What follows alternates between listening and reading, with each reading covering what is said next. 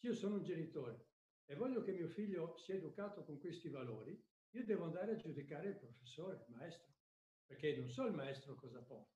Quindi il maestro non deve avere lo stipendio, semplicemente. Il maestro deve avere uno stipendio dato dai genitori direttamente. E se io come genitore ritengo valido quello che tu porti, ti pago. Se non ti ritengo valido, vai da un'altra parte a insegnare quello che stai insegnando. Quindi bisogna anche cambiare il sistema, diciamo, della remunerazione delle persone. Non è che uno ha diritto come uno statale fino alla morte e può dire quello che vuole ai bambini deve portare dei valori e viene giudicato, come io vengo giudicato. Se sbaglio qualcosa in agricoltura, viene un insetto, viene un parassita e vengo giudicato immediatamente. Benissimo. Quindi ci vuole anche un elemento, inserire un elemento di valutazione. E questo elemento di valutazione devono farlo i genitori insieme ai bambini. Quindi il maestro insegna, ma quando scende dalla cattedra è lui che viene giudicato, cioè i voti li mettono i partecipanti. Questo è fondamentale e questo va anche per la medicina. Capisce? Non è che un medico è lì barone che sta lì tutta la vita. I pazienti a un certo punto danno un voto a, questa, a questo diciamo, sistema medico e se il sistema medico corrisponde ai valori etici dell'uomo, questa persona potrà portare il meglio di sé nella società. Se questa persona si è adagiata o porta altri valori, va a fare un altro mestiere. Ci sono tanti mestieri. Quindi io aggiungerei questo principio è ottimo. Metterei questo elemento di valutazione di chi fornisce il servizio, altrimenti lui fa quello che vuole, perché, come dire, se è statale non si può licenziare, mettiamola così, e quindi non c'è modo di migliorare le cose. L'elemento, il maestro, il professore, dovrebbe ogni anno essere rinnovato. Come io ogni anno in agricoltura rinnovo il mio rapporto con la terra.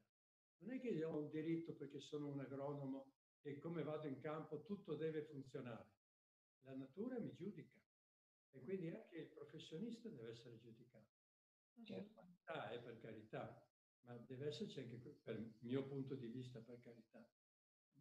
Forse è meglio che cambiamo domanda perché io su questo ho un po' le mie idee e non voglio, come dire, eh, creare confusione.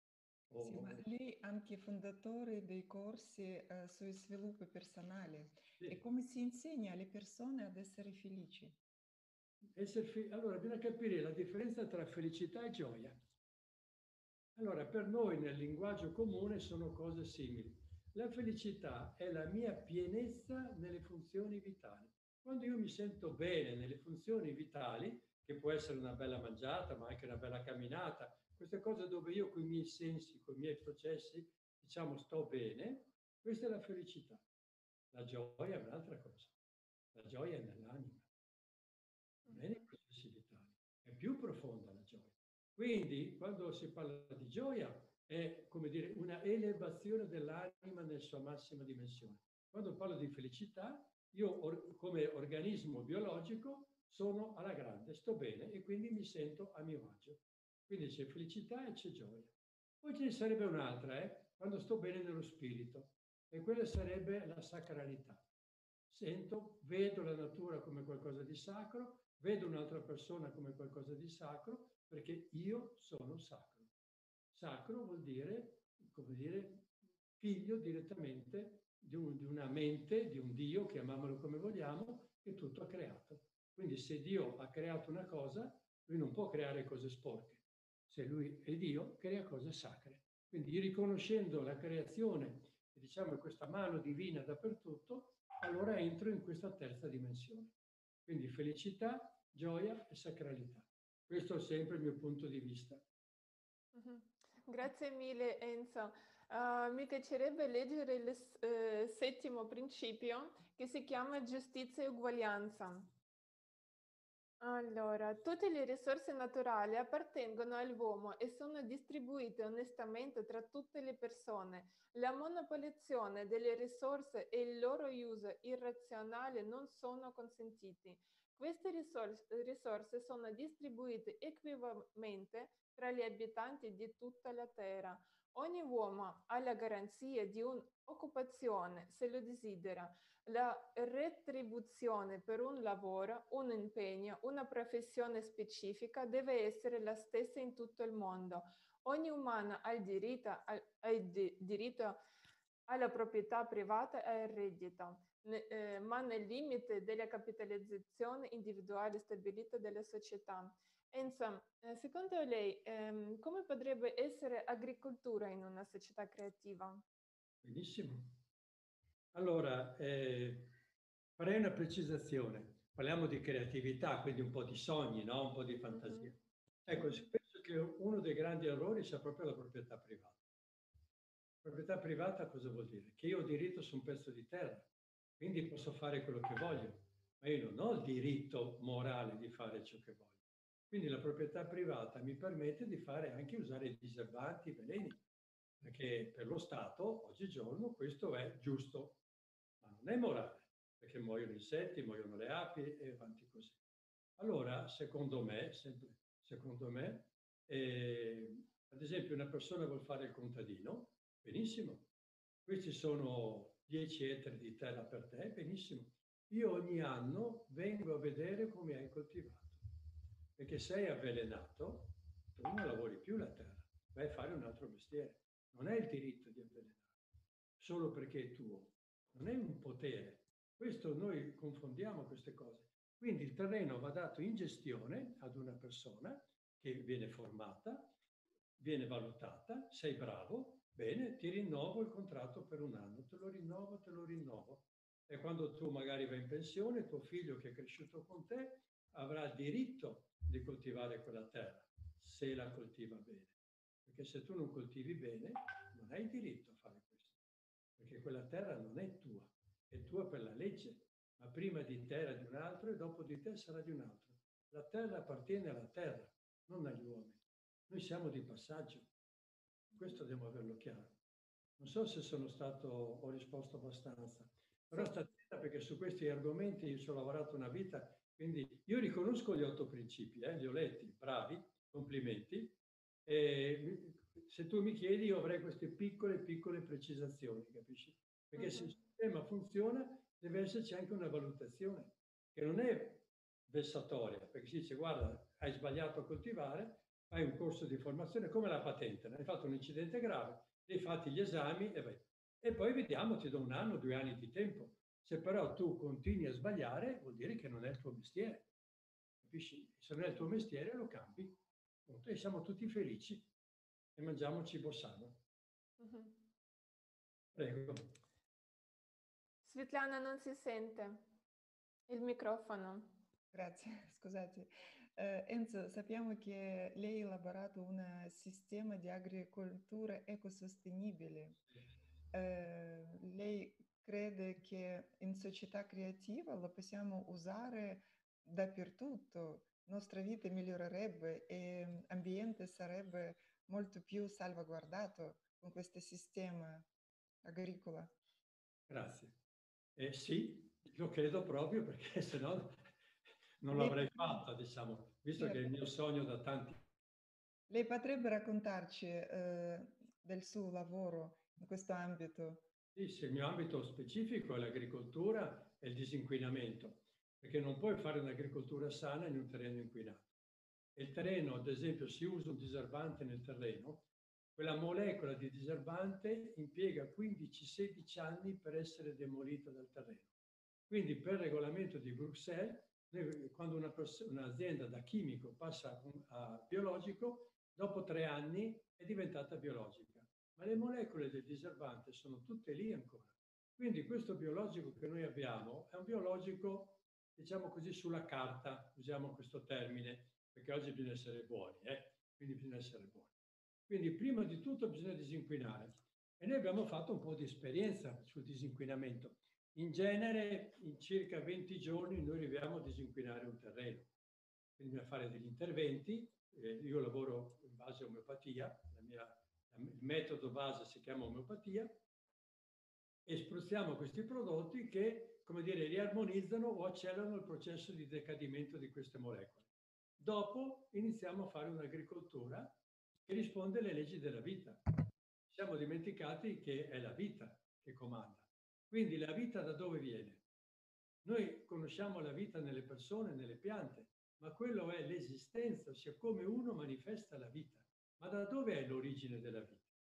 Quindi se io riesco a studiare, a comprendere dov'è l'origine della vita, come io ho avuto dalla mia mamma per nove mesi un cordone umbilicale che mi ha nutrito, io posso anche stabilire dei cordoni umbilicali con la sorgente della vita e quindi posso produrre senza concimare, con pochissima acqua, cosa che stiamo facendo, con ambienti difficili, vento arido, secco, ecco, terreni salificati, queste cose, perché eh, siamo riusciti a ristabilire questi cordoni umbilicali con la sorgente della vita. Abbiamo fondamentalmente cinque vie principali che abbiamo individuato e quindi questo potrebbe essere un ottimo futuro, perché la vita come sorgente è inesauribile, non si paga. Io non ho pagato la vita. Io, io, pago per mantenermi in vita, ma la vita, la scintilla di vita che è in me, io non l'ho pagata. Quindi questa scintilla ha un'origine, secondo me, sovrasensibile spirituale e quindi fare un'agricoltura del futuro, per forza di cose, è un'agricoltura su base spirituale. Perché quando diciamo olistico, nell'olistico c'è anche lo spirito. Non c'è solamente il vicino di casa, no? C'è anche lo spirito. Può bastare?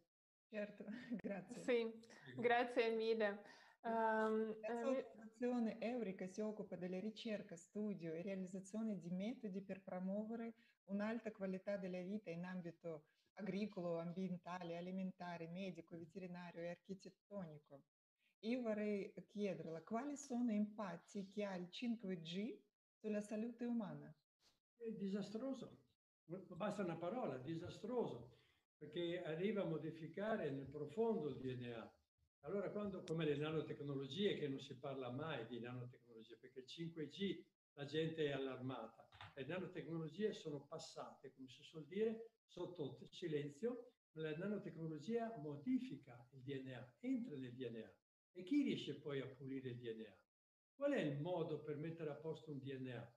Se il DNA è, come dire, la mia matrice biologica e io l'ho alterata o con un campo elettromagnetico o con un 5G o con un'auto elettrica, non dimentichiamo, o con una nanotecnologia, chi metterà a posto? Cosa succederà in un uomo che ha un DNA alterato? Ma succede di tutto, ma di tutto, sono tutte malattie degenerative. Per cui, per cui si, incomincia con la mancanza di chiarezza di pensiero, perché uno comincia, diciamo così, a, a non essere lucido, e questo vuol dire che diventa una pecora, perché un altro gli dice cosa fare, quando farlo, come farlo, e quindi diveniamo una, una società massificata. Questo per qualcheduno è intenzionale.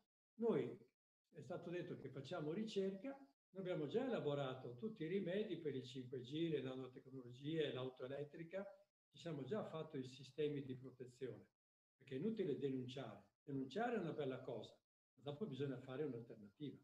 Quindi noi cerchiamo di realizzare delle alternative a questo. Tanto per dire, siamo, abbiamo già studiato il 6G, perché si parla che tra 6-10 anni viene fuori il 6G.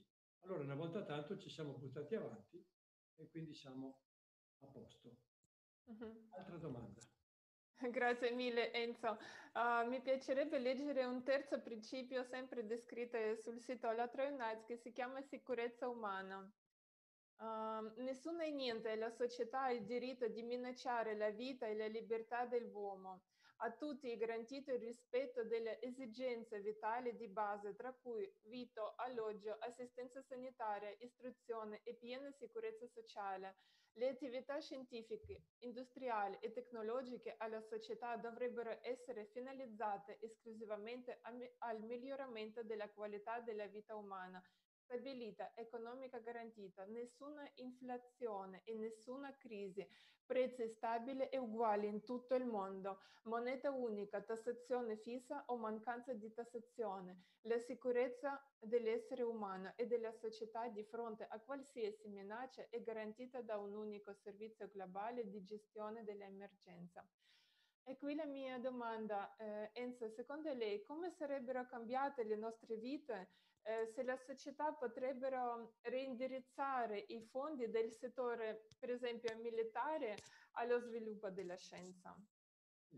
Il problema è, è sempre l'ego, perché noi come dire, investiamo soldi nel militare perché vedo nell'altro un nemico.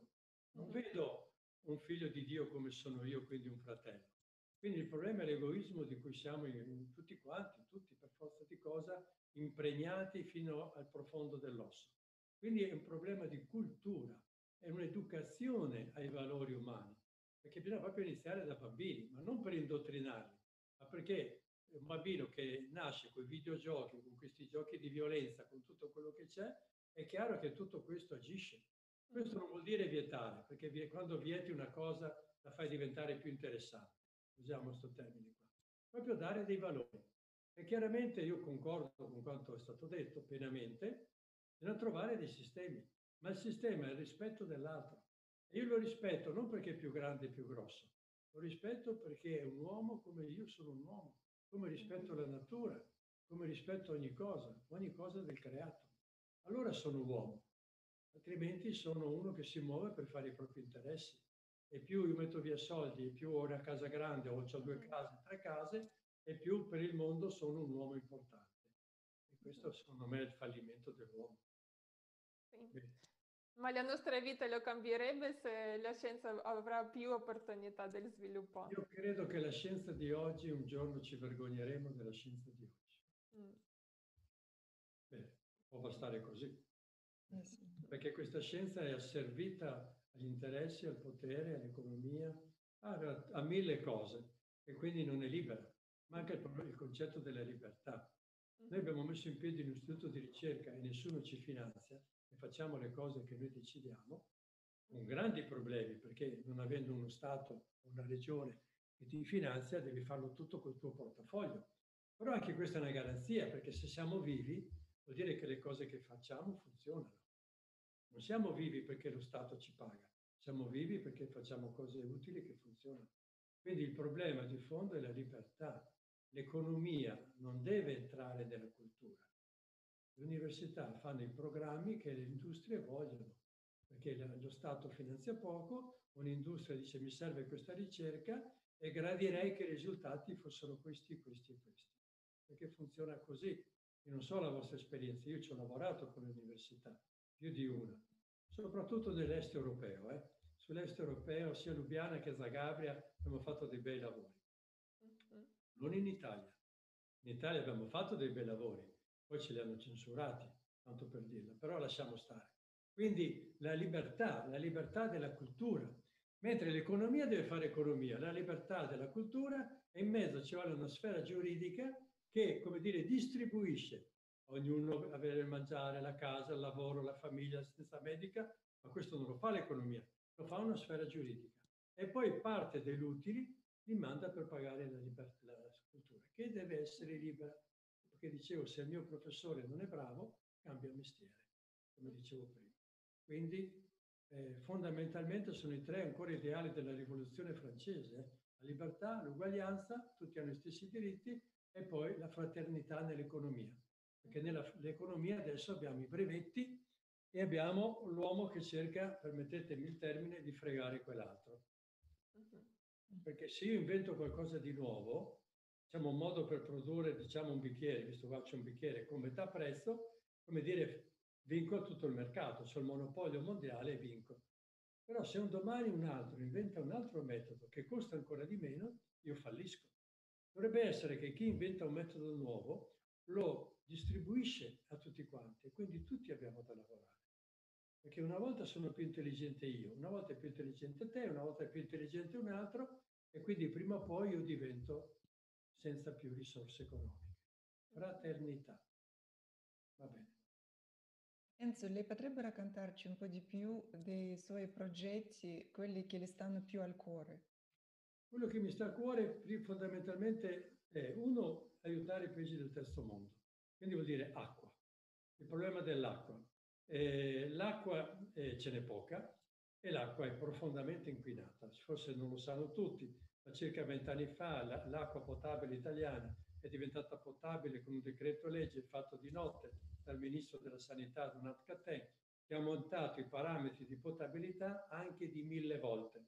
Cioè noi abbiamo un'acqua potabile che 25 anni fa sarebbe stata dichiarata non potabile. Quindi stiamo bevendo acqua non potabile e mi riferisco anche alle acque minerali, eh, tanto per dire. Per cui noi, ad esempio, abbiamo trovato, inventato dei sistemi dove l'acqua circola e viene purificata completamente. Questo è un punto. L'altro punto che cos'è? Far sì che le piante abbiano bisogno di meno acqua, perché bisogna produrre cibo. Siamo tanti, serve produrre cibo. Ripeto, noi siamo arrivati, io posso garantire ecco, un metodo agricolo che consuma il 30% in meno di acqua, garantire. Poi noi siamo arrivati anche al 70% in meno di acqua, però bisogna essere bravi un pochettino. Cioè, se c'è un agricoltore che vuol dire, un po' di mente semplice, io ti dico, ti garantisco questo. Poi studi, fai corsi, ti formi e puoi arrivare anche al 50-60% di risparmio idrico. Chiaramente questo l'abbiamo fatto. Noi abbiamo delle mete ambiziose. La meta, lo dico chiaro, è il 90%, perché di notte c'è sempre umido. Di notte se io lascio fuori, vado a camminare nell'erba al mattino, l'erba è bagnata. Quindi l'erba assorbe l'umidità della notte. Ci sono dei piccoli peli sulle foglie delle piante, non voglio essere troppo tecnico, che sono preposti a assorbire l'umidità della notte.